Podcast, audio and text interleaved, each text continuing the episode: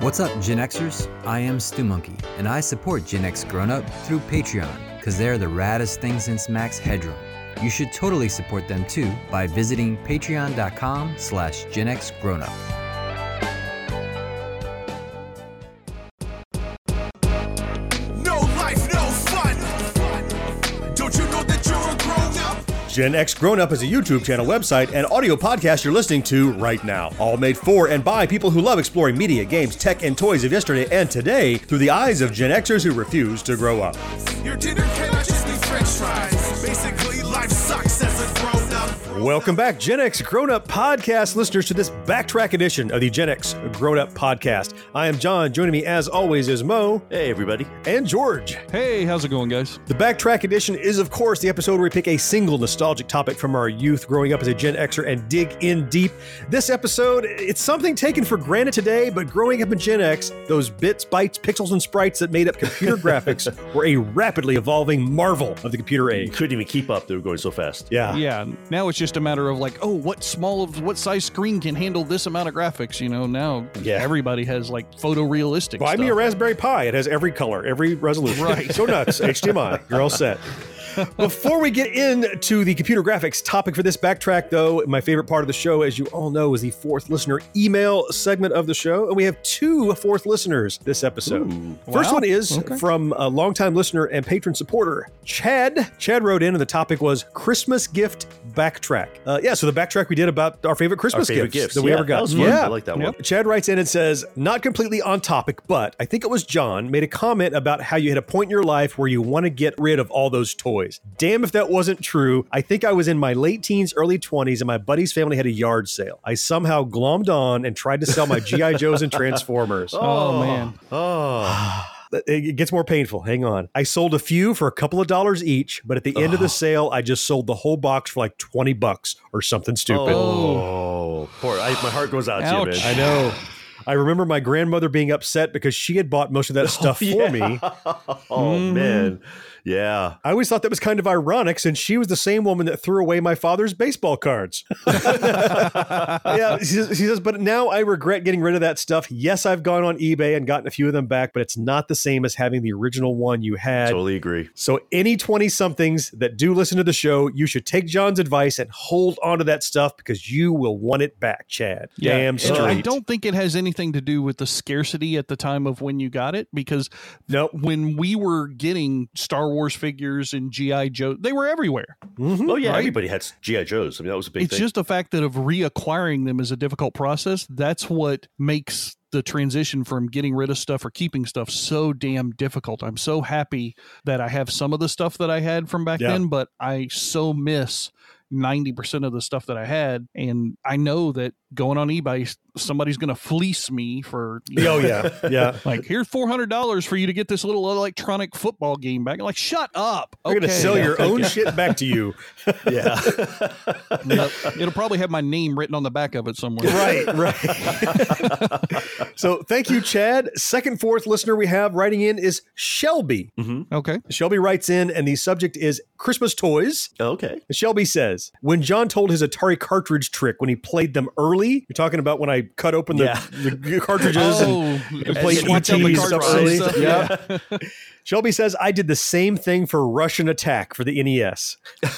I found it early and I played it. However, I got caught. Oh, no. My mom left me a gigantic guilt bomb note how I ruined her Christmas and I Oh. never did that again. Oh. Woo. Oh, But I harsh. love the That's story brutal. to know I was not the only one. wow. There's, there's a man. life. le- There's life lessons in both of those. I'm glad, Mm. I'm glad I didn't get caught. Oh my goodness. A guilt bomb note. yeah, total guilt bomb. Holy cow. Man. Uh, you know, and especially those as a child coming from your mother about Christmas, that may be one of the worst guilt bomb notes you could ever get. Oh yeah. yeah. Terrible. See, my mom didn't do notes. She just got in your face and guilted you directly. She was more aggressive about the guilt. okay. Yeah. No intermediary. Incidentally, since we recorded that, I actually found my Whammo magic window that we talked about. Yeah. My original one. It was I could know I still had it, and I was so excited. I don't have to pay three hundred dollars for it anymore. we love it when the fourth listeners write into the show. We love reading your emails here on the show. If you would like to have your email read, just hit us up at podcast at genxgrownup.com gmail.com. We will take that, put it in the hopper, and you'll be on a future episode. All right, guys, it's time to jump into this computer graphics backtrack right after this. The computers, some capable of three dimensional visual displays, are available to help researchers deal with a wide range of problems before going to the expense of building a plane or even a wind tunnel model. What we're looking at here is the ability to actually view real objects, that is, three-dimensional objects and scenes, the way they would normally appear to you if you were looking actually out of a window, say. Let me tell you guys, computer graphics is like a big topic for me because you remember what they were like when we were starting to get computer games? I mean, they were looking back now. Oh, yeah. They don't hold up very well. I mean, I don't remember the stone tablets and things that you had, Ooh. but It when was all I binary. started, I remember. what was the resolution on those tablets, Mo? Yeah. One by one. one by one. well, no, I remember that was that was a topic you would do. Like you would look in the magazines or the catalogs, and you go, "Did you see the graphics of this? Did you see the graphics of that?" Yeah. You don't talk about that anymore. Everything has great graphics because it's unlimited almost. Yeah, practically well, this before day. you even started talking about that stuff, you had to know what those terms were. I didn't Right. like back then. I didn't understand what the hell a pixel was or any of that stuff. So it might be good to start there. Yeah, that's a good point. So let's get let's do like a, a little primer on computer graphic terms. Okay, that- yeah. For for the non geeky nerdy folk who listen to us. so okay, so let's start with the basic unit. A pixel. Do you guys know what a pixel is? Well, I do now. I think it's a point of light. Yeah, single point of light on the screen. Right. It's the smallest unit of drawing on the screen. It is Think a of it that way. picture element. I believe pixel was derived Yep. from a picture element. and, yeah. it's, and it's either on or off, and they usually and they have color, or Yeah. the newer ones have color, but that's basically it.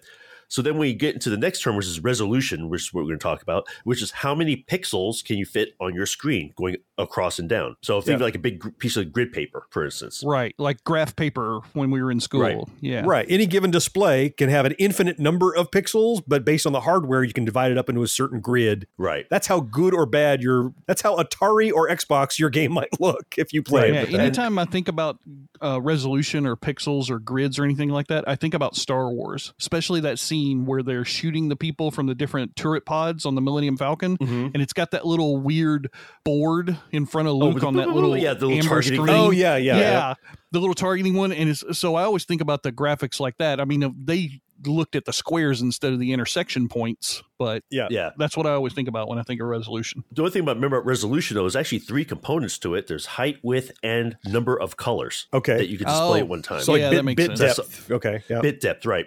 So the next thing is basically there's a couple terms are called there's raster graphics and vector graphics. So raster is what you think of as just straight drawing point by points on the screen. Raster graphics have pixels, right? So Yeah, you th- have th- pixels. th- that's the grid. Yep. So which is the majority of things you, we look at today are I- raster exactly. graphics. Yep. Well, technically, everything has pixels. Yeah, true, true. But how how the computer actually draws it is how it, Right. it's uh, determined. Whereas vector graphics, it actually uses mathematical formulas to draw lines and arcs. So Yeah. Hmm. it actually calculates where to draw it. So that's like the old Star Wars game was vector graphics. right. Asteroids w- was Asteroids, that Battle, Zone. we, Battlezone's probably the one that most people think of when they think of vector graphics. I would Yeah, guess. vector right. graphics don't have pixels. It's it's it's a screen. There's a a light, a laser that draws a point from position XY to position XY. so It's a on pure that straight straight line. each one Yeah. of those little points is not considered a pixel. Then Not no, because they use like a TV screen almost. Yeah. Yeah, it's the origin or end point of the line. So the beautiful thing about vector is you can't make a curve, but you can make a perfectly straight line with no aliasing. Right. That was what's so magical. That was the Vectrex. Remember the home unit you could get? Uh, I don't know when that Vectrex came out, somewhere in the late 70s or something, early 80s. That was the little black box that had a game in it, and it had vector graphics because it was his own screen because there was no you know commercial TVs that could do that. Oh yeah, and also vector graphics too were considered high resolution because they said there isn't like that pixel limitation. Right. There's no stair stepping. None of that. Very stuff. clean looking. They're actually very cool looking, very high tech. although I looking. will say that especially nowadays, it seems like the vector graphics look the least cool compared Oh, yeah, to the they do. raster graphics. right now, These now you days, could draw absolutely. a smoother line almost without it right right. yeah, in fact, every, every absolutely. time we play a vector paste kind of old piece of software, we're interpolating it for a raster display. actually so it converting looks it back. worse. It looks way worse. so then you brought up anti-aliasing. Yeah, That's yeah. actually kind of a trick, actually. it is. Yeah, Because when you get raster graphics, you, you've seen pixelated images, right? Where everything looks real blocky. every Atari game I ever played. Yeah, or if you zoom in on Right. something to really find. And so, how detail, they yeah. actually fix that is by filling in the blocks in between with a middle shade. So your eye interprets that as smoothing out the line, which is pretty cool, actually. It's like an optical illusion, actually. It's pretty genius. I wish I knew who thought of that, but it's really Yeah, smart really. because if you just drive two colors, black and white, and you draw, you know, a diagonal, there's no such thing. It's a stair step. It's a bunch of little stairs. Right. And somebody figured out, you know, if in between the little jagged lines we put like a gray that's between black and white, Mm-hmm. your eye kind of smooths that out. Now the line gets a little bit blurrier and softer, but overall it makes it less harsh and less angular. So, which yeah, that's I thought whoever came up with that one, that was genius. And you really can't do that until you have enough colors to be able to do anti-aliasing because if you just have Right. 8 or 16 colors, you're not going to waste them smoothing a line. you don't do that. Yeah. That's not a thing. And then the next thing is uh, sprite. So Right. who knows what a sprite is? So a sprite isn't that like one whole piece of an image and you just you can replicate it a whole bunch of times like the whole thing of a man would be one sprite or a square or a triangle. No, it's it's a there's a beverage. Uh-huh. It's half lemon, half lime. Some beverage. and it, it's Okay, into the podcast. Y'all have a nice day. what, what? Now George is the only one that can make goofy comments. I uh, That's shenanigans. my role in this podcast. You don't get to usurp everybody else's role. Stick to your grammar, grammar Nazi. Stay Leave in me your alone. lane. Stay in your lane. So George, actually, you were right. You're, Basically, you're, you're that's a pretty sprite. darn close. You're pretty darn close. You're pretty right? close, yeah. It's an image that can be drawn in its entirety and positioned essentially. Yeah. So they like the old like uh console, like the old arcade games use a lot of sprites, like the little Mario dude. Yep. They would just draw the little Mario dude, then they erase it and draw that same dude a step over. Yeah. You know, Yeah, that's how like you when he move. dies and he spins around in that circle, that's like five sprites just Five different sprites, playing it would one just- You know, right the after one, the one other or sprite, something. they're swapping out what the sprite is drawn as. That's Yeah. right. yeah. Right. The, the benefit of sprites is that they're drawn separately and independent from other elements on the screen, background elements or effects. Because there's only one XY spot on the screen that represents that spot. And if you put something else there, it erases it. But sprites don't do that. They substitute, and when they move, they reveal what used to be there. So sprites can be moved around without worrying about interrupting what's on the background. And so that was used very heavily in, like you said, early uh, video games, Mario, and well, Yeah, combat. like Both of your Donkey Kong tanks are especially. sprites, you know? So the, right. yeah, exactly. The last term we just want to talk about is collision, which that is gets into the video game world mostly, whereas we actually be able to detect when things are touching each other on the screen. Oh, okay, sure. That's how you know if my dot hit your sprite, then spin your little Mario around. You're dead now, right?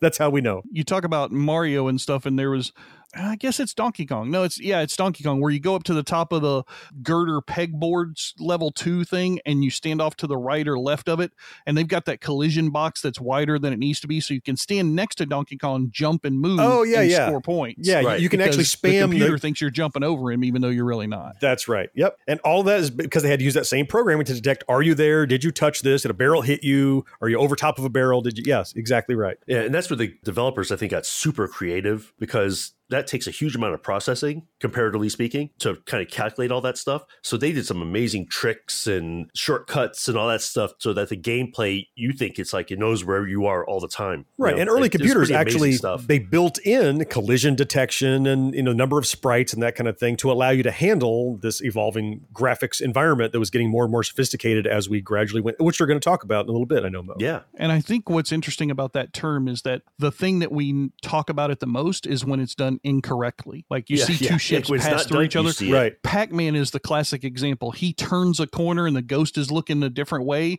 Even though he goes right through the ghost, he doesn't get destroyed. Yep. That's That's yep. like one of the biggest glaring Yeah, examples. was that intentional? I don't know, but they collide, but nothing happens. So yeah. They call it incorrect collision detection. Nice fancy Yeah. term for it. There you go. All I Now we know, is I didn't die when I was supposed to. Yay. and we're back to grammar Nazi. Just because I used words? yes. you can't use your words. We're using graphics in this podcast, not words. me sorry, George. Me not talk words.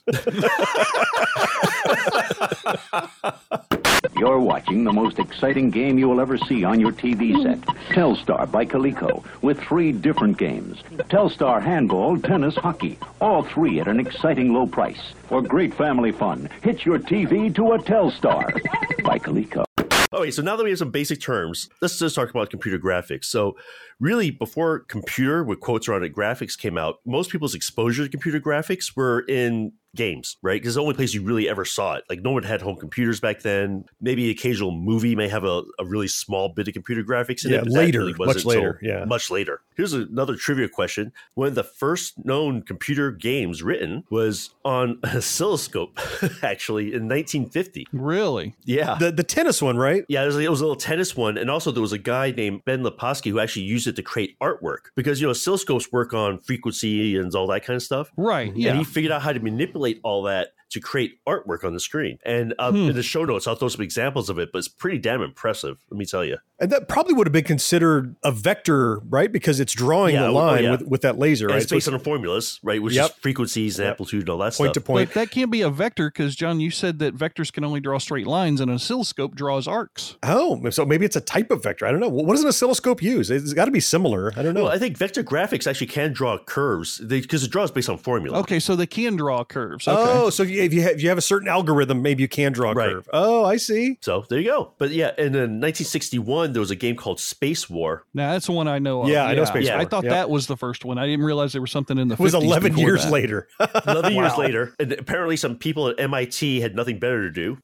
so on this massive state-of-the-art computer that probably filled four football fields, You know, some of the best inventions on the planet, the story starts with so these MIT engineers were bored, dot, dot, dot. And I don't know if any of you guys have ever seen that story told in any docu series or docudramas or anything like that, but it was amazing to hear those people tell the story of when they were sitting around and doing that and how it got to be a real problem because they were playing that game so often that the computer then couldn't be used for its intended use. You know, like Is doing that right? mathematical calculations for the space program or some crap. So people were starting to get pissed. they had to kick them off of it. Yeah, and the game itself was like super simple. I mean, you just had like a kind of a turret kind of thing, and you moved and you shot this little spaceship that was flying around. There was some gravity to it. There were, s- there Yeah, were it had uh, some the gravity. planets It's- or it's stars or something. Yeah. That's been ported a million times. I wonder what the resolution was on that screen. Oh, geez. Man, that Hardly couldn't have any. been much. I probably to get an idea. So if we go on yet another 11 years past that in 72, that was when the first commercially marketed one, Pong, hit. Yep. And so that one was 256 by 512 pixels. That was the resolution. And one color. Yeah, I guess that would have been difficult because Space War, that DECA PDP one, that was a round screen, so it might have been hard to Yeah. figure that out. But yeah, it, well, it might have been oscilloscopy almost. I bet you because I've Yeah, I seen think pictures so, of it. right? Probably it's very was much like based that. on the earlier technology. But Pong had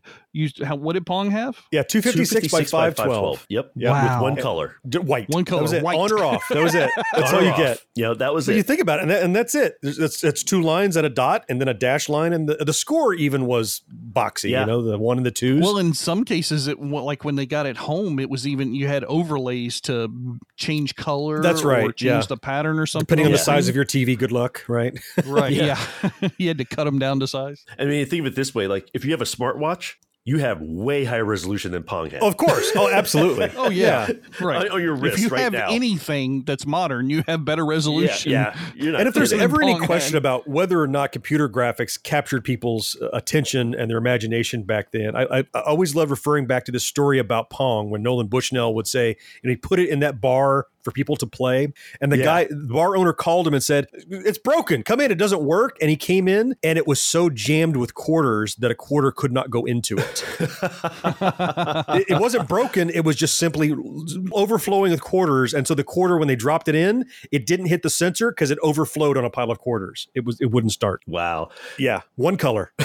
and because Pong was so basic, they actually have you heard about that when they did the world's biggest game of Pong, where they did basically they used a building as the pa- as the screen. Yeah, I've seen some Oh, right, videos on the side that. of a building, Yeah. right? Yeah, and they controlled the lights in the rooms of the building, and they had people down there with little controllers, and you could play Pong on the side of a building. Yep. I wish I could have been there because that would have been awesome. That's stupid and amazing It is. simultaneously. It's so cool. I saw a video of it. I'm like, I wish I was there. What a waste of time. Let me do it. Yeah, exactly. I mean, come on, Yep. we got something better to do. You jump another five years, which is this is like one of those times when it just made like this huge leap. You go from Pong, right, which is hardly anything in one color, to our old time favorite, the Atari Twenty Six Hundred, which came out Hmm. in seventy seven. yep. You know, Well, at first they brought it into your home, so this was the. Yeah. big- I mean, it, it wasn't the very first home arcade game. No. No, it was no. the Nintendo of its day. Everybody that had anything at home, they had this. You might have had Odyssey or Fairchild or something, but if you did, you wanted the Atari because it was the one that was getting all the love. yeah. And that thing wasn't even Pong resolution. No, it was less actually. It had Yeah, more it- colors. 160 by 192, 16 colors. That's what you got to work okay. with. So one sig- usually the first number is bigger. I know. Like but when you it's talk not. about Nope. resolutions, it's almost always the first number is bigger. But Well, in this also case, remember it was the they're other way talking around. About this like they're feeding it on the old TV screen too, which is narrower than like HD today. But old TV screen was four by three. Yes, yes. So Yep. I've, I've read full books on this. Uh, I I read Racing the Beam, all about the Atari and the architecture of it. Uh, Atari pixels weren't square. Yeah, they were little rectangles, right? Yeah, they were little really? rectangles. Huh. You can look at any little character that is any little game like that. And in the super ro- low resolutions, so by, by the 160 by 192 is the highest resolution. In lower ones like Combat, they did have squares. But if you wanted anything bigger than that chunkiness, they were Mm-hmm. oblong. They were little, kind of like, they were little pellets. Think of Pac Man on the Atari 2600. And they didn't have dots, did they? They had those little No, pellets. they were little lines. Those are almost. pixels. Mm, Wow. Those are pixels. Now, sprites can be square, but the actual pixels for the background, not squares on the Atari. So, like in combat, were the bullets sprites, but other things were pixels? Uh, Because the bullets were squared. boy, I could go down a rabbit Wow. hole on this. The, Let's say that for a whole show. you actually had you had two things. You had two characters and you had two balls. They call it paddle and ball. Mm-hmm. Each tank was a paddle, and each of them had a ball that was a quarter of the size. But if you wanted to merge the balls, you could have a third character, which is why when the four ghosts in Pac-Man move, they flicker because there's not enough of them. But yes, the tanks were sprites. The balls were also kind of sprites. They were sub sprites. But I love computer graphics. Sorry for the tangent, but it's amazing. Oh, cool. Okay. so the tanks and the shots were sprites. Okay. But the thing about the 2600, which was huge, was the fact that it had 16 colors that it could show. Yeah. Oh, yeah. sure. Yeah. I remember the first time I saw that on the screen, it, it was like it was like magic. I was like, "Oh my god, how are they doing this?" And later they came up with tricks to cheat that. I mean, think of Activision and they have that rainbow on their logo on the bottom. You're like, that's more colors. They were literally changing the palette between laser beams going across the screen. That's Which is amazing. yeah, yeah. Well, because it was so slow, you could actually time it and know exactly when that when the raster was going to go across, and you could change the color before the next raster came. It was insane. so, and just again, kind of keep this in context. If you look at the arcade games that were coming out at the time, like the first Oh. one, like Pac Man and Joust, for instance, Yep. look at the resolution of those suckers because they were about Joust was 292 by like 240. Hmm. Yeah. And that had 16 colors. And you think of that game, and it's like it's photorealistic. Well, it's not really compared to What, the Guitar. It little is. ostrich dude, I, I remember seeing that. I thought the little ostrich you ride was pretty damn cool. I know, Yeah, I right? was well, like, in wow. that game, it made you feel like there were more colors than there than the Yeah, 16 it certainly did. actually Yeah. had because they were. It felt like they were more detailed. It felt like they were smaller, and maybe that's because of that 292 number. I'm not sure, but man, that game looks so much different than say like Pac-Man two years Yeah. before. Yeah. But let me tell you, I think that's the genius of these people, the programmers back then, is because they had such limited resources that they came up with just some of the most brilliant ways of tricking you to think that things were higher resolution than they actually were. Yeah, well, like that anti-aliasing, like you know, Right. putting things in front of each other, the you know, changing between the raster, like I talked about. Did they even Ingenuity have is going to trump it. anti-aliasing back then. Yeah, you could they did. absolutely do it i- as long as you had two Huh. But it close used, But it colors. used up one of your colors, though. You're right. You had to chew up a color. Oh, right, when you're yeah. 16s. Yeah. Yep. Exactly. That was the problem. I guess that's why we had a blue and yellow ostrich. You're right. Yeah. Yeah, You ever yeah, yeah, wonder why exactly. that dictated the color of some characters? Yeah. I mean, you had Pac-Man, which was 224 by 288, only 16 colors. But when you look at the maze of Pac-Man, that that beautiful royal blue. Those Oh, aren't yeah. smooth. Those are very kind of jagged because they didn't want Right. to anti-alias the blue and send another blue. So it's just well, and one that's color. what I'm thinking. I'm thinking of the fire hens in Joust. They did look rather smooth coming up out of the fire pit to grab your ostrich. Yeah. Compared to just two years earlier, how Pac Man, even though it was a gorgeous game, I'm not trying to take anything away from it, but it did look a little blocky, a little Very flat, chunky in very some flat, parts right, of, the, yep. of the maze. Yeah. Yeah, well, if you look at like that fire hand or the pterodactyl or anything in Joust, what you're going to see is they actually sacrifice some of their 16 color palette because the background was pure black, so that helped. Yeah. and Right. l- lots of earth tones, so browns and oranges and stuff. And you think about like platforms were like kind of brownish, kind of reddish orange, Mm-hmm. and they reused some of those colors to anti-alias the fire, which was red and some Yeah. oranges. So it's colors you'll see that are the it's the light shade of the ground, but it's also the bright shade of the fire. And they really cleverly created a palette Yeah, to start using really these smart advanced stuff. uh, techniques. Yeah. Are you keeping up with the Commodore? Cause the Commodore is keeping up with you. The Commodore 64, now in a home family pack. A family pack containing the world's number one selling home computer, a data cassette and joystick, a comprehensive teach yourself program, plus three additional software packages. The Commodore Family Pack, now available from your Commodore dealers and major retail stores. we talked about like kind of pre-computers. Now we get into the computer side, which of course this is where all of us start coming into it, right? Well, no, I mean we had Atari twenty six hundreds, but yeah, this is the first time we come into PC games. Well, we could start now. making our own graphics. Right. Yeah. Yeah. And this is where I started really understanding it, I guess, because you know, a computer you started playing with this stuff. That's when I started realizing how great the 2600 was. After you see, like, wow, these You know, things are that's really a good hard point. to do. When I was playing Atari initially, I wasn't thinking about how many pixels or dots or colors there Yeah. were. I was just like, how good does it look? So I didn't, yeah, I really didn't have the concepts that we got once we started programming. Sure. in uh, 1977, there was the TRS-80, or lovingly known as the Trash 80, Ah, the trash 80, beloved. which actually was only a six was really only meant to do text. Yep. Because it was only a 64 cross by 16 characters. Yep. Really? Yeah. It was less than the twenty six hundred. Yep. and there's only Man. one color. So I mean, and when, now this one, the res, you have to be a little careful because that's not really resolution. That's how many letters across and down. That's right. Okay. That's actual right. physical letters. Right. And letters would letters be considered sprites in that case then? Nope. No, nope. there were just blocks. So it's just a big grid. Okay. Text is like a scrolling grid, like like a spreadsheet. Like you can fill in a cell with a letter, but that Right. letter has some Right. Hmm. resolution itself. I did my fair share of programming on the Trash 80. Let me tell you, that it- I love calling it the Trash 80, but I'll punch somebody else that calls it that. It's it was really really wonderful. Only Like- I'm allowed to it's like insult my I could trash say 80. that I could you know TRS 80 was was great. I, it's what I played with in mid- middle school, and even though it was only 64 by 16, you could use that text tile grid to create your own graphics by turning those on and off or putting in characters to serve as anti-aliasing because you have a, Yeah. a solid block and a solid block but if then you put like an x next to it it kind of anti-aliases that step stair step line i drew a dragon i made a pac-man sort of that i made a pac-man that opened and closed his mouth he didn't do anything he well, now you're talking about like ANSI graphics and stuff a little bit. well, that played into it because it was only text. Yeah, you kind of had to do that as Yeah. ANSI. That's and the ANSI Yeah. came out of those early computers that only had text and limited graphics. Yeah, Well, good we point. also do, there was like another thing where you know you had your alphabet, you know, of, of characters. Yeah. But you could actually change your alphabet. The letter A would be like a part of a circle, right. and Yep. B would Yep. be the other part of the circle. and Yep. the You can C, D. remap the character. So a four block square can now have a big circle in it because it's actually four letters that you converted to be pieces of a circle. It's we is you had to do some really funky Yeah. stuff. Well, very to much get like that to work. ANSI. Think of ANSI like the how you could draw box lines. You know, on BBSs you could draw Mm-hmm. because you had a, you had a corner and a line and a double e-, edge, and you could do that by remapping the characters on those. I know that dear to my heart. Uh, in 79 was the Atari 8-bit computer line, which actually predates the Commodore 64. I know we'll get to in a second. George Yeah. was your favorite. Uh, but the Atari 8-bit, man, 320 by 240, 16 colors from 192 color palette. Yeah, see, that was the amazing part is that you had 16 colors, Right. but you had to choose from 192 colors. Right. It wasn't just like the old like CGA or EGA type graphics, right? You could pick which 16 Yeah. colors you want to use at any given time. And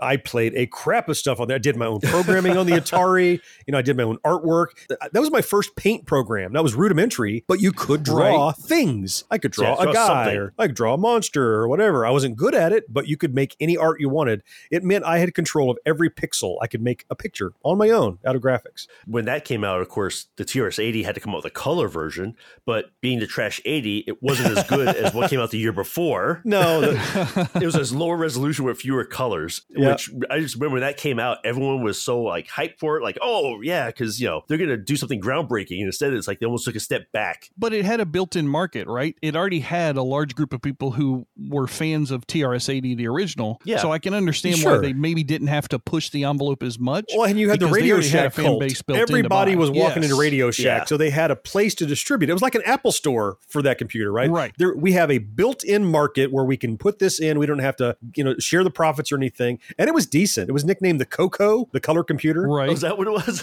Yeah, yeah. That, that was always its name because COCO or Color Computer. Except people who from back then though will definitely say the Atari had was much superior as far as colors and Oh, graphics. it, it, it was, Yeah. but certainly, you know, I, I know that, you know, Radio Shack and, you know, Tandy people, they really liked it and it wasn't a step up from what they had, but it, you know, it was, it was about to be eclipsed when uh, PC compatibles started to figure out, oh, we not, we're not just text machines and they started to run away with it. yeah. Now then, eighty one, you know, IBM said, "Hey, people are making money on these personal computers." They came out with one that was actually had pretty high resolution for the time. It was six forty by two hundred. Wow. but Oh, wow. only has 16 colors but still though for, i mean for the time though that that started setting like that high bar standard of what the resolutions should be Is that the first 640 machine? yeah it was Yeah. Yeah, Wow. I think so. That's crazy to think that the first 640 machine came from IBM. That's in not the 81. company you associate with graphics. Well, and you, you look back, just, so that was 640 by 200. Just a few years earlier, the TRS 80 was a tenth of resolution, 64 by 16. It went Right. 10 times, tenfold. In what, four years? Wow.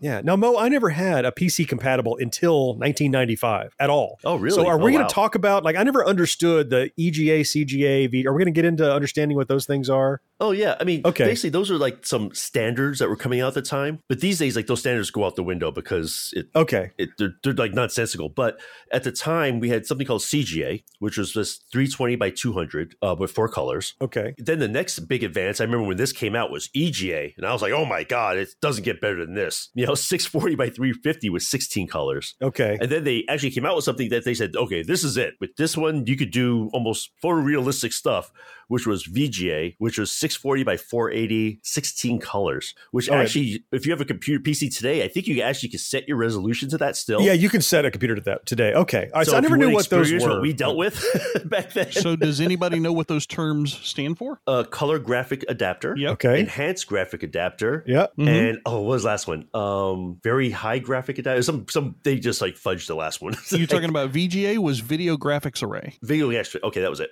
Well, good. I never, I never knew what all those were. So I'm not smart. I was just Googling while y'all were talking. So, Oh, good. Thank you. Well, you corrected us. So now we all sound smart that we got the right answer.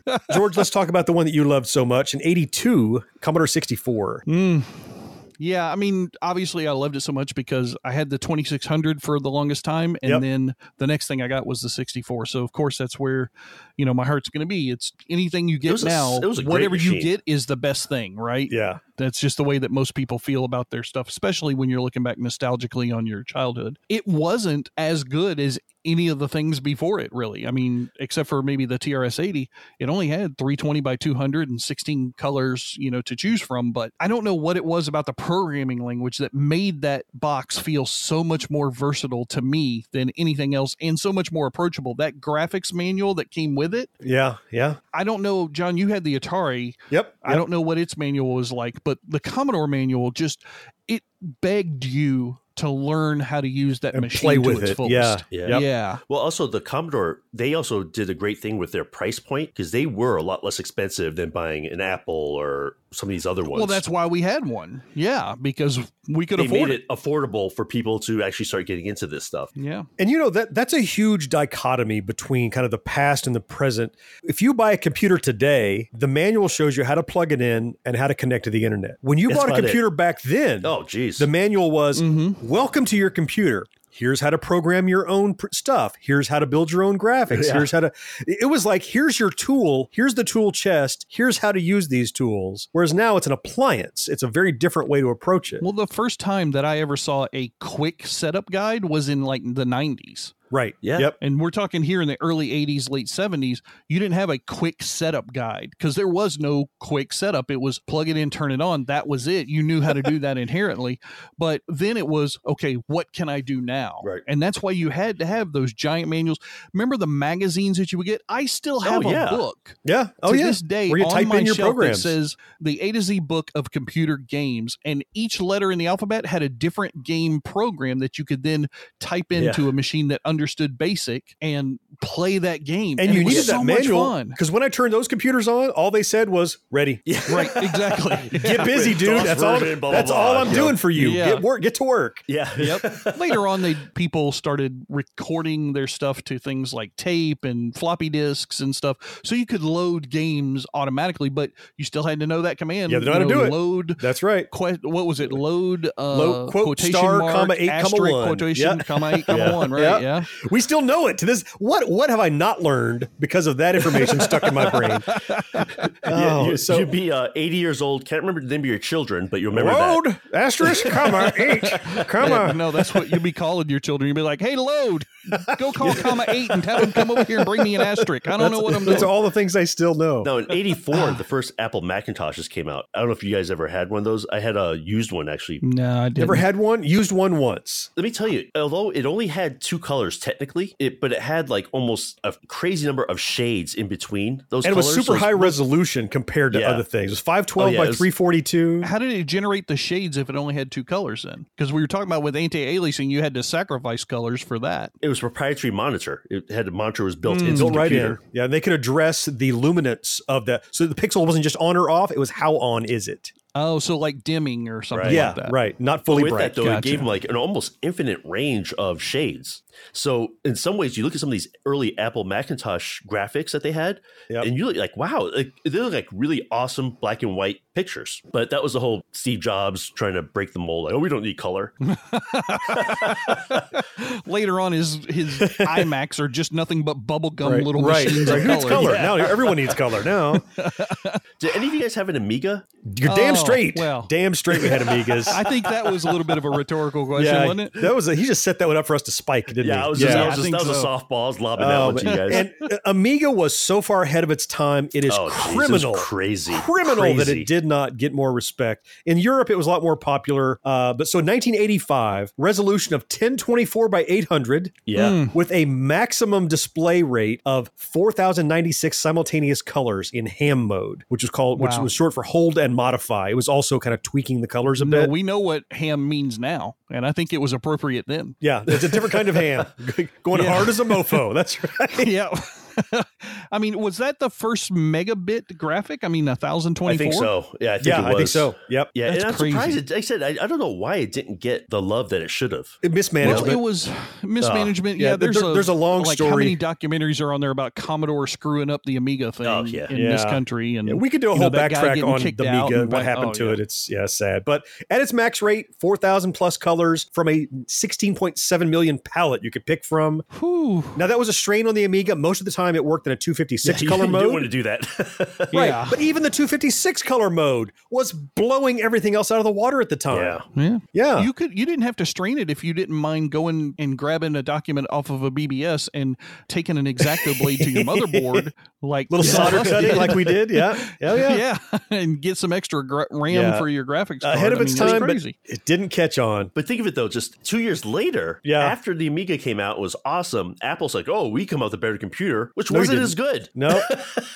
It was because it was like a 640 by 480, which basically was a what we call a VGA. yep. right. And it had a, a huge palette, but it could only display 16 colors at a time. Right. Now, if you drop the resolution, you could get 256 at a lower resolution, but still not as good as what Not the as Amiga good was as what doing. you could do- get two years ago. You know, well, which is and crazy. on top of that, it started that whole Apple being proprietary everything. Well, there was the They'll one actually do before always that like was that, I proprietary. think. But that whole cultish mentality of our stuff is great, our stuff is awesome, our stuff is perfect because it all works perfectly together. But that doesn't make it great. No. I still think to this day that the Amiga far outshines the Apple Mac 2. I had Oh, it more did. fun with my Amiga than any other did. computer that I've ever owned, even my Yeah, Atari. I still have two of them. I still have two Amiga 500s. I still have one. in a Yep. closet somewhere. Me too. Yeah. Yeah. Haven't touched it in forever, but it, It's there. Pry it from my cold dead hands. There it is. It's mine. yep. yeah. but it was about this time, like start getting to the '90s, where I think the biggest I I would call it revolution in computer graphics came in is when they s- separated the graphics processor from the computer processor. Sure. Yeah. Actually had Start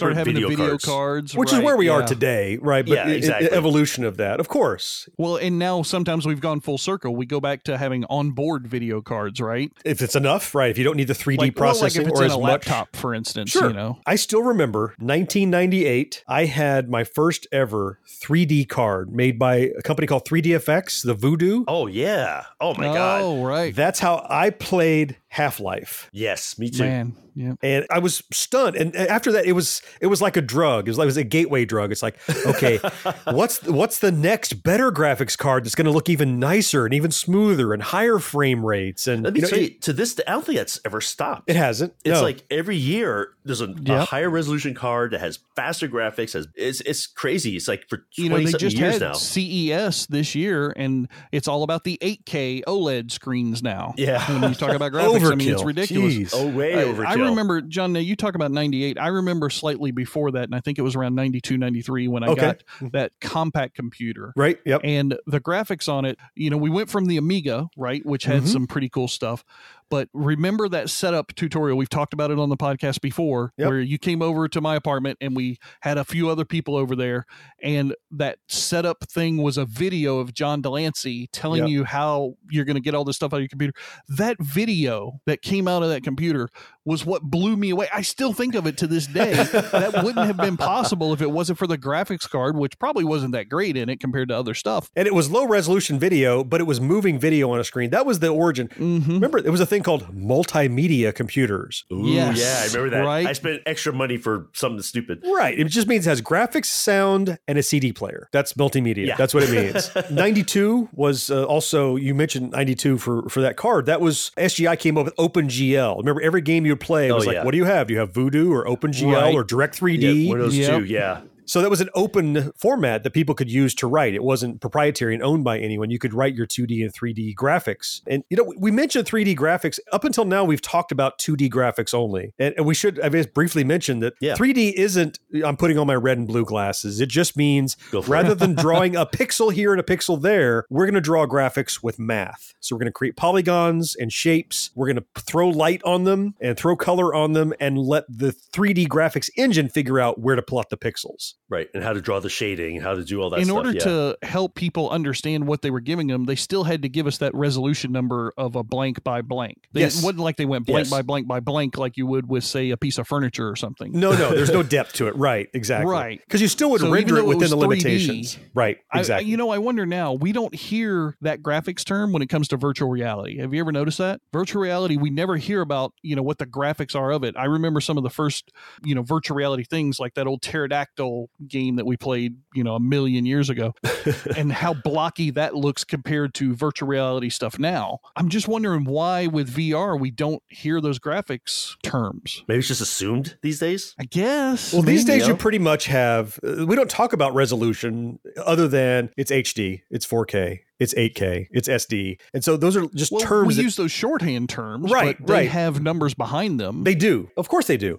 But you can have HD resolution that is not standard width. You can have a phone that's taller than it is Mm, wide or something like that. right. As long as it has the right pixel density, then it can be considered HD. Gotcha. So if you think about it, though, what we have today isn't really that much different than we had 20 years ago. It's just a continual evolution. Just bigger, better, stronger, faster. Yeah, exactly. Faster. Like Steve Austin, right? You're always going to find a way to relate this back to Steve Austin, aren't you? if I can, yes. Our tiny chip. It does 100 billion operations per second, and we are using it to make a difference. Imagine clean air, pure water, and a new future. And we are most proud knowing that we are doing our part to help save the planet. Attention, everybody. We're going to forget that environment stuff and uh, use a chip for computer games. Back to work. One way I think that would really kind of help kind of give perspective on how far computer graphics have gone is looking at how graphics have been used in like movies and media. You know, Okay. going back Oh, to the good 70s point. to now. Yep. 'Cause Right, That's yeah. something I think all we, we all relate to, right? Yep. And I did a little digging into it, and this is blew me away. I didn't think it was that bad. But the first use of 2D computer graphics in a feature film was Westworld in 1973. The Yule Brenner film? Yeah. Really? Oh, on their was- computer screens, right? Not like I don't to even represent. remember that. I got to go back and watch that movie. Oh now. no! It was like the people in the control rooms with those computer screens. They actually Uh-huh. Oh. created graphics to show on those screens. I see. You don't mean like graphics that were used as um as No, an not special element of effects, Not the right. film. special effects or uh, yeah, Okay. yeah, yeah, to, to fill But they screens. actually had to like create graphics because they had to make it look super futuristic. So they created these computer looking, gra- but they said they couldn't make it look like a picture because no one would believe it. Right. Right. So Yep. they had to make like graphics that looked like cheap computer graphics, but were graphics that cool. look like graphics, yeah, exactly. Which is kind of weird. if You think about it, right? right? We'll just play Atari. Just uh, nobody will know. right? Is that, is Some that guys Pong just- or is that a? Okay, the tank is going over to Westworld now, and he's going to go to like Samurai World after this. Looks like he's on Night Driver now. What's happening? I don't know, you guys. I still remember in the very first Star Wars movie when they were planning the attack on the Death Star. Mm-hmm. And Remember, he says, Yep. "Here's the plans." And you see, like that wireframe Death Star. Right, yep. That was all actually computer generated. I gotta wonder how long it took to render that. Oh, right? that thing must have taken because that couldn't have been days. real time. it looked No. great, and you saw it. And, you're, and even then, you know that was the challenge of movies that are set in futuristic, advanced. I almost said the future, but we know Star Wars is the past. But you know, advanced technology. But you're doing a movie about it, and you're like, well, I have to fake advanced technology. Right. Sure. And so now that looks so rudimentary, but then it Right. was super advanced, and it probably took forever to render in seventy. so produced in seventy six, released in seventy seven. Yeah, crazy. Yeah, Man. yeah. And you guys ever hear a movie called Looker? No. Oh yeah, absolutely. Great. I never heard of it. I've watched Looker. It was the one about the models getting disfigured. Yes, yeah. And they actually had a computer generated human character in it. Now, it didn't look very good, but it was computer generated. So they had a human like character made out of computer graphics. Yep. And Okay. then, so we jumped to 82. Tron. Uh, th- Tron. Tron. Obviously, 82 is Tron. Tron. yep, absolutely. You know, you look at it now, it definitely doesn't hold up real well. You It's know? so hideous and so beautiful at the same time. Yeah. It's because it's it's so analog. It's gorgeous. and I think they, they were almost like too ambitious with what they were trying to do because the technology Good. just wasn't there to do what they wanted. But the stuff they did do, like the light cycles, Amazing. that was awesome. That was awesome. Then the rest of it, you're like, that's just kind of weird. Well, a lot of it they did to look like, hey, what can we do to look like computer graphics, right? So they put like reflective tape on their clothing and they Right. harshly lit it and they keyed out stuff and brought up the contrast. So everybody looked like a wireframe almost because a lot of it is analog simulation of computer stuff, but the computer stuff that's in it is j- just Tron. All of Yeah. those- I'm just Tron. It's just Tron. It was funny when the uh, Tron game came out, and you know how that the part with the spiders that you shoot. Yeah, yeah. To get into MCP cone. Yep. Yeah, well, apparently that didn't make the movie. Like they only showed like a couple seconds of it in the movie because they couldn't get it to work. I just thought that was made up for the game. Was that something cut out of the movie? no, no, that was supposed to be in the movie originally, Okay. Who knew? Wow. Oh, I didn't Yeah. know that. but they couldn't get it to work, so it wound up in the game. Which why the game, I'm like, what the hell are these spiders? Ne- Never, I never thought about it like that. Okay. So George, let's talk about music videos from '85. Okay, let's talk about music videos from '85. When you think computer graphics, Yeah, money for nothing. Dire Straits. Dire Straits.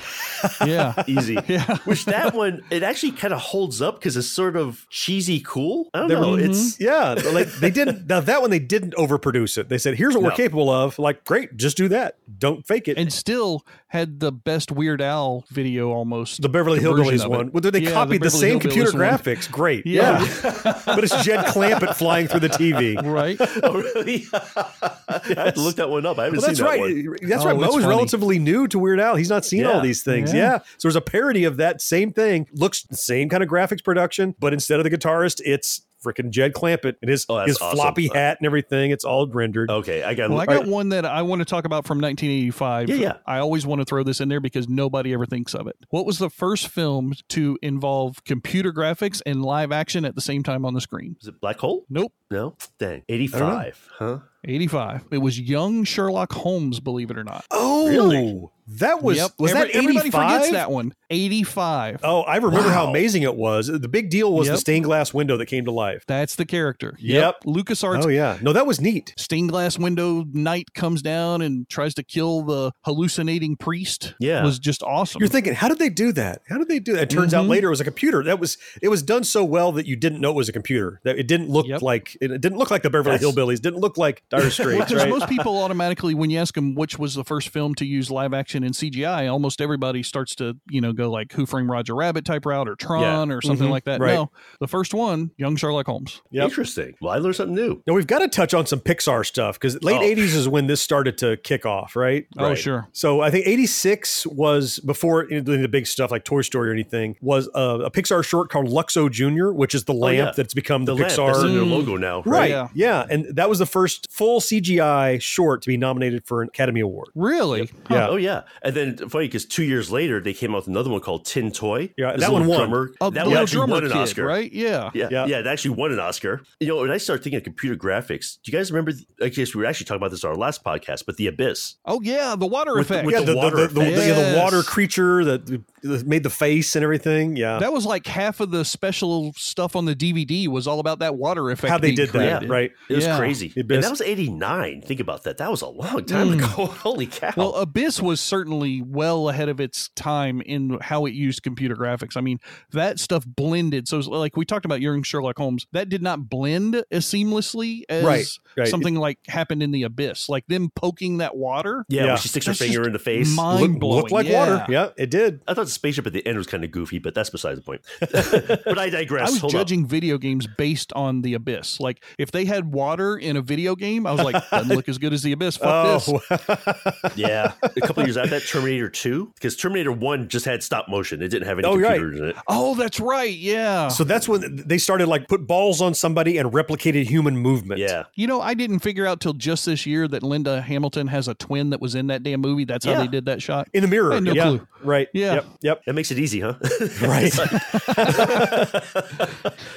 But I still remember watching all this when the Terminator 2 came out. There was like the TV specials, like how they did the special effects. Yeah. And, You won't and they believe it. talked about the whole computer thing. Yeah, Yep. it's crazy. you you knew that was a kind of a robot and a weird thing, but the one that first kind of Yeah. blew us away, I think, was the dinosaurs in the first Jurassic Park. Oh, my Oh, yeah. God. I The, still remember reveal them. scene is the one that still Oh. to this day is what everybody goes to when it comes to CGI in film. This is the greatest representation it's ever had. and you and you watch it today, it holds up really well. I mean, it Oh, yeah. still Mhm. looks It still looks great. real. Oh, it does. Yeah. Yeah. Now they they try to fool you some because they had some like practical effects. They had some large puppets and stuff. Right. But they intercut that with the digital so that every time your eye was looking for defects, you weren't sure what you were seeing, the computer or the puppet. And it just it it made it, it smoothed it over so well that you stopped midway through that movie, you stopped thinking about how they did it. And it's just like, ooh, well, that was dinosaurs. because midway through the production of that film, they switched to computer graphics. They weren't going to use. Oh, they is CGI. that were how- using did they? stop It was motion gonna be Harryhausen puppets stuff. originally. Yeah, Yeah. yeah. Wow, I guess computers advanced enough. Wow. They actually kept the puppeteers on to control the digital movements. Well, they made Yeah, that little that makes apparatus. sense. Yeah, they made right. that little thing that they could do the stop motion movements. Yep. with the puppeteers, but have it render in CGI. George, you and I have seen the same special features. yeah. Yeah.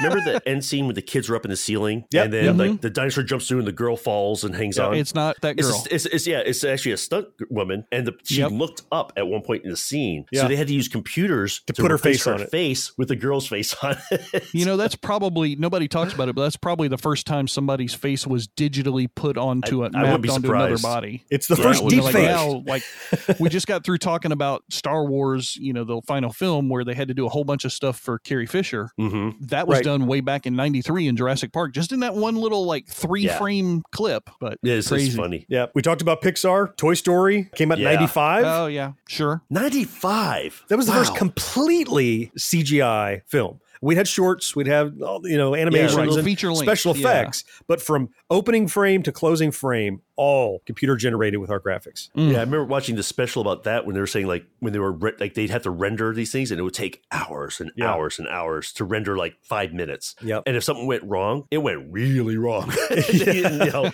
and then they wouldn't know though until it was done. Right, practically. people's faces blow off, and yeah, Yeah, or they hair did gets a some was million like- miles long. Yeah, Somebody Math. like had like they were trying to do like a fur effect, and it looked like a uh, a chia pet. Right. yeah, yeah, I've seen some of those outtakes. Yeah. Yeah, they had to spend another five hours redoing it. You know, this is crazy. Well, they even made outtakes for that film. They made CGI Oh, yeah, they- oh, yeah, out- fake outtakes. at Remember the that. end of the film. They continue which to is do totally that. ludicrous considering how much effort they had to put into just making the film. then they're like, you know, this not enough. We need outtakes, Jackie Chan style, to put in the credits. I'm like, that's crazy. Now I see Mo on your list. You call out the Matrix for the first use of Yes. CGI interpolation. What is that? Yes. So you know the whole the bullet type thing, like where she jumps up to kick the guy and they pan around her. Yeah, Yeah, yeah, those- they- that was like- the bullet time cameras. So right? well, the thing is that it was separate shot. Like it was like I forget how many cameras they had, but It was a that halo computer of had to- cameras to, get a bunch of images, right? But the computers had to figure out the steps in between the camera shots. so Oh, it basically so- took the two oh. frames and figured They had out to what her fill movements. in. Right. It's like the next generation of anti-aliasing. Right. it made much. It's, it's but entire frames of anti-aliasing. Okay. I'm sure the person who Huh. invented that built-time camera is like, you know, fuck you. But he's I'm gonna need you at all. no, but that was the thing is like they did obviously the computer graphics they did it was mostly just trying to take humans and make it look smooth. So tell me about this next one, Mo. Apparently, Lord of the Rings, they used Yeah. AI for digital characters. For for the mass war scenes, Now I know it's loaded with Yeah. computer graphics. each individual orc or whatever had Oh, and the AI big to battle control what it scenes. did. Oh, So that's why it looks random. oh, they didn't map out exactly what people are going to do. They just said, Right. "Here's what monsters might do. Go do something." Yeah, it'll run and certain percent will start chopping or whatever. And so they use AI to create those big mass war scenes and to make it so, you know, because remember before, like they do it, you see a lot of repetition. Like you can almost see it Sure, sometimes. you know? Right, right. But With that the one you don't patterns see that any match. because each one was individually drawn and controlled when they so that did goes it. even beyond the graphics. The graphics were amazing, but this Yeah. adds more computer processing to inform the graphics what they're Oh, doing. yeah. Jeez. Okay. and love it or hate it, but Avatar was pretty significant. I mean, it was an okay movie for me. I, I liked it, but I didn't think it was as amazing We're as everyone finally said about it to get a was. sequel 90 years later. Yeah. Yeah, right. I just thought it was Dances with Wolves in space, but that's me.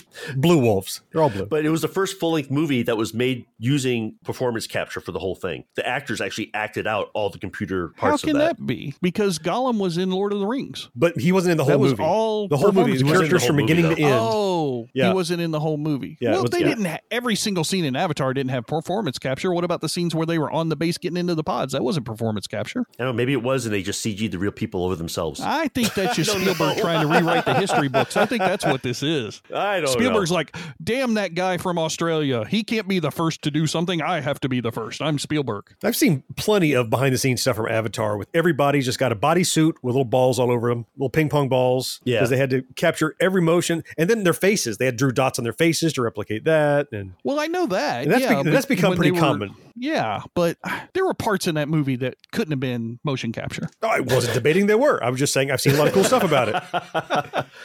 So one thing I would say is that I mean, again, this is all kind of illustrate how far things have come. Yep. I mean, now we're at the point where you don't know if you're looking at computer generated or not. Yeah, that's Yeah. that's getting dangerous. Yeah. Pretty soon, it's like not even have actors anymore. It's Well, just I going was to be just about to say we didn't even talk about the first time there was a CGI character, but a, s- a human actor was replaced with a CGI character in some scenes in Judge Dredd. So who's replaced in Judge Dredd? I didn't know. which Judge Dredd we're talking about. The first, uh, the Stallone Judge Dredd. The slow one. Okay. Yeah, he's flying around on that motorcycle, you know, the hover bike thing. There's some Mm-hmm. scenes of that where it's pulled back, the far shot scenes where Stallone is not in that in any way, shape, form. It's not a green screen or anything. It's all a CGI character. okay, so he's not talking or anything, but he's there. He's present. He said Right, yeah, That, he's that not would have been a talking or challenge. Yeah, anything. right. Yeah, no, back then, yeah, certainly. Especially with Stallone. How are you going to do Stallone Oh, as a Well, that last uh, Will Smith movie that came out, The Gemini Man, right. Gemini Man. Gemini yeah. Man. The Yeah. younger Yeah. Mm-hmm. version of himself, he didn't actually play that part. That was all computer generated. yeah, pretty Wow. amazing. Yeah, like I thought that he, he played both parts and they just unaged him in the other one. But yeah, that was all computer Did they generated. have like a stand in who was green faced up or something? I- or- I'm not sure. All he knows is that he actually did not play that role. He did the voice, but he, that's all he did. Crazy.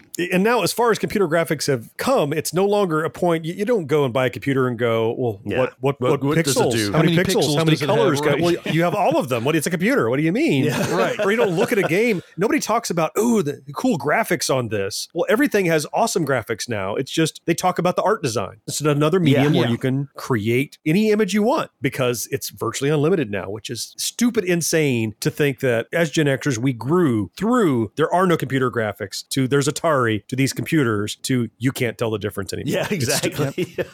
to pretty soon, we're not going to need people anymore. Just in under Yeah. 40 plus years. Once again, Nuts. Gen X, the most amazing era to have ever grown up in. I rest my case. yes. This machine, the large computer, it was built by Lincoln Lab in 1956 as a, a research machine. Now, how do you actually go about communicating with a, a computer in a graphical sense? Well, we are using an oscilloscope here, which is much like a, uh, a TV set, except it's being driven by the computer. In order to get the information into the computer, we have to draw somehow on this, and we use the light pen. If there was anything in this show you'd like to learn more about, the show notes which accompany each episode are full of links to click and explore. Catch up on past episodes and get pinged every time a new one's released by subscribing wherever you listen to podcasts. And you know, iTunes reviews help more than you know, so if you haven't yet, please rate and review us in the iTunes app. And if you have a friend who isn't yet listening, why not? Tell them about us, they'll thank you later. You're our fourth listener, and we'd love to read your emails right here on the show, so hit us up at podcast at genxgrownup.com. And finally, Gen X Grown Up is more than just this podcast. Our YouTube channel has hundreds of videos ready for you to enjoy. Plus, you can find our entire body of work on genxgrownup.com. Well, I think we have uh, dug through the history of computer graphics with just about as much resolution as the topic demands. Jeez, okay. Before before we leave, I had to get a good one in there. I'm sorry. Before we leave, I absolutely I'm love to still take waiting. a moment here at the end for the good one. It's love to take a moment here at the end of the show and give our gratitude to all the folks that support us over on Patreon. Give us a few bucks a month to help keep the lights on. And I'm talking about you. Keith, Marcus, Mike R, Steen, Dan, Gary, Stu Monkey, John with an H, Tony, Agile, Levi, Greg L, Corey, Greg Z, Adam, Dana, Davis, Mark, Stubaka, Blast It or Stash It, Chad, Mike C, Thomas, and T2. That is a That was roster. impressive. You did it without Amazing any folks. mistakes. He's using the Kenny G breathing technique. First, Yeah. yeah, it's circular, Circular breathing. breathing. right through you, in through the nose, out through the mouth.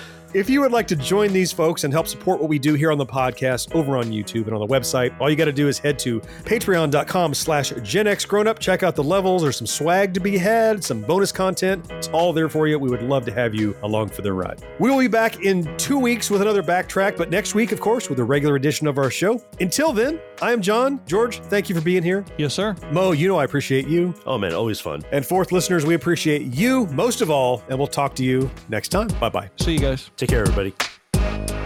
No life, no fun. Don't you know that you're a grown up? Gen X Grown Up is a member of the Evergreen Podcast family. Learn more at evergreenpodcasts.com. We're also an affiliate of the Geeks Worldwide Radio Network. You can check them out at thegww.com. Dinner cannot just be french fries. Basically, life sucks as a grown up.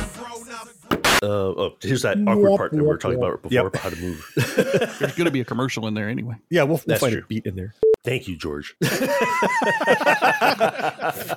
The screwing world up. is back on its axis again. Thank you.